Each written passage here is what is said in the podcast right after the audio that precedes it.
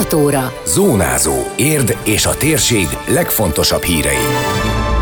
Aszfaltozás, a vasúti felújítás idején tönkrement utcák is megújulnak. Figyelemfelhívó akció érd forgalmas pontjain a nők elleni erőszak megszüntetésének világnapján.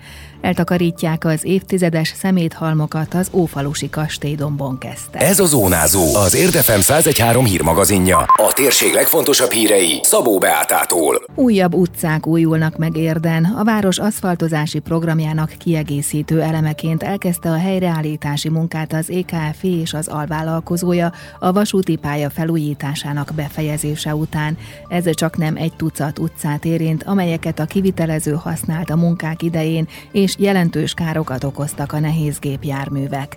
Az önkormányzat és a beruházó megállapodást kötött, ami alapján az eredeti állapotnál jobb lesz a végeredmény, ismertette Csőzik László polgármester az Aba utcában folyó munkák helyszínén. 11 utca esetében ugyanis szerződést kötöttünk a NIF-fel, illetve a V-híd nevű Kft-vel, amelyik a 30-as meg a 40-es vasúti fővágányoknak a felújítási munkálatait végezte, tehát a mai napon kész lesz az Aba utca kopórétege, ami egy rendkívül fontos beruházás, hiszen borzasztó állapotban volt. Két fontos főútunkat köti össze, ugye a Diósdi utat és a Balatoni utat, és végre megépült az a kis híd, ami itt segíti a közlekedést, ugye ennélkül nem lehetne lebonyolítani az átmenő, az áthaladó forgalmat. Sikerült sikerült azt elérni, hogy a régi műszaki tartalom helyett egy jóval magasabb szinten, emelt szinten, tehát koporéteges normál aszfaltút kerüljön itt kiépítésre, és nem csak itt, hanem még jó pár utcában, összesen 11 utcában.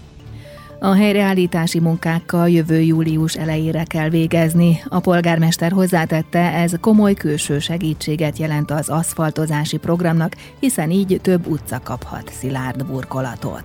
Azokról a területekről van szó, amelyek a vasúti pálya mellett találhatóak. Külön kiemelném az Esperanto tér és környékét, illetve az Érligeti vasútállomás és környékét. Ezek azok az utcák, ahol leginkább előfordultak, amelyeket leginkább igénybe vettek azok a tehergépjárművek, amelyek nagy ösztonna terhelésűek, és hát a, az utakon ez meglátszódott. Én nagyon örülök annak, hogy a város saját forrásából megvalósuló aszfaltozási program egy ilyen komoly segítséget kapott kívülről, mert ennek eredményeképpen azt lehet mondani, hogy idén is mégiscsak nem 10-12, hanem 20-25 utcát tudunk aszfaltozni, ahogy tavaly, és ez azért két év leforgás alatt mégiscsak azt jelenti, hogy 50 utcát tudtunk, vagy tudunk majd burkolni, ami egy nagy erőrelépés ezekben az inséges időkben.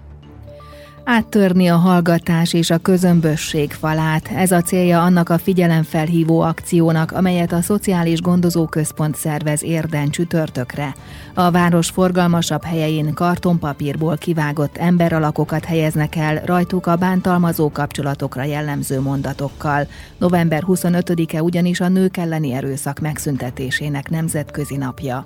Ez alkalomból a korábbi években is voltak kisebb akciók, de most látványosabbal készülnek, mert az átlag statisztika szerint minden ötödik nő bántalmazott, ám az adatok azt mutatják, hogy a járvány idején nőtt az esetek száma nagyjából 30%-kal az összezártság, az izoláció, a megemelkedett feszültség miatt, mondta el rádiónk reggeli műsorában Gecsesi Monorsolya, a Szociális Gondozó Központ szakmai vezetője. És ezért azt gondoltuk, hogy egy sokkal nagyobb figyelemfelhívó akciót szervezünk idén erre a napra. Pontosan azért, hogy át átvigyük az ezzel kapcsolatos hallgatás és eltávolításnak, közömbösségnek a falát. Próbáltunk olyan mondatokat, adatokat ezekre a figyelemfelhívó kis plakátjainkra kihelyezni, amit majd 25-én láthatnak a város szerte a tömegközlekedési csomópontokban. A legjobb szándékunkkal arra szeretnénk felhívni a figyelmet, hogy itt vannak körülöttünk, közöttünk vannak azok, akiket bántalmaznak, hogy legyünk érzékenyebbek erre a bűncselekmény típusra, hogy lehessen erről beszélni, és ez előbb-utóbb vezessen el ahhoz a közmegegyezéshez, hogy egyik ember sem bánthatja a másikat, egy férfi nem bánthatja a nőket.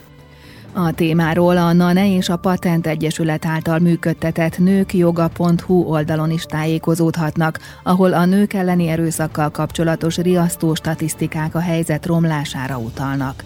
A társadalom hozzáállásáról és arról is beszél a szakmai vezető az Érdmoston meghallgatható interjúban, hogy hányszor kell verést elszenvednie egy nőnek, mire először segítséget tud vagy mer kérni. Kitakarítják a kastélydombot, a városra és környékére kivételes panorámát nyújtó kirándulóhely mellett más olyan érdi helyszíneket is rendbe tesznek, ahol akár évtizedek óta égtelenkednek a szeméthalmok. Az önkormányzat 37 millió forintot nyert minisztériumi pályázaton illegális hulladéklerakók felszámolására. Ebből 620 köbméternyi szemét elszállítását tudják elvégezni. A munkát Ófaluban a gazdatiszti ház mögötti terület kitisztításával tisztításával indították.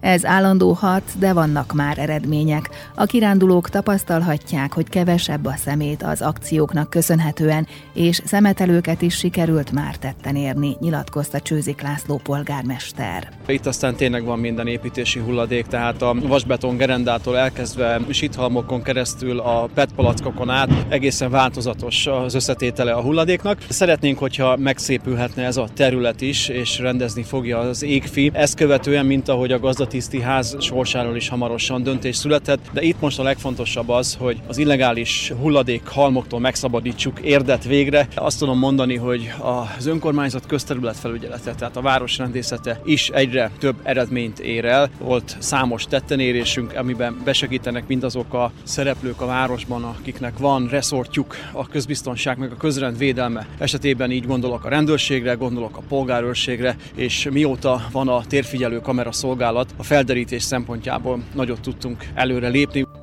Tavaly is nyertek pályázati forrást, mintegy 20 millió forintot, amit 15 millióval egészítettek ki a nyertes civil szervezetek. A polgármester a szemétszedési akciók mellett fontosnak nevezte a szemléletformálást úgy, hogy a szemetelőkhöz is elérjenek. Utóbbiakra a felderítés és a szankció hat, illetve ha elfogynak az olyan helyek, ahová lerakhatják a szemetüket. Fontos ezért a térfigyelő kamerák szerepe, és áldozni kell a kitakarított helyeken a rend megtartására is, magyarázta a városvezető.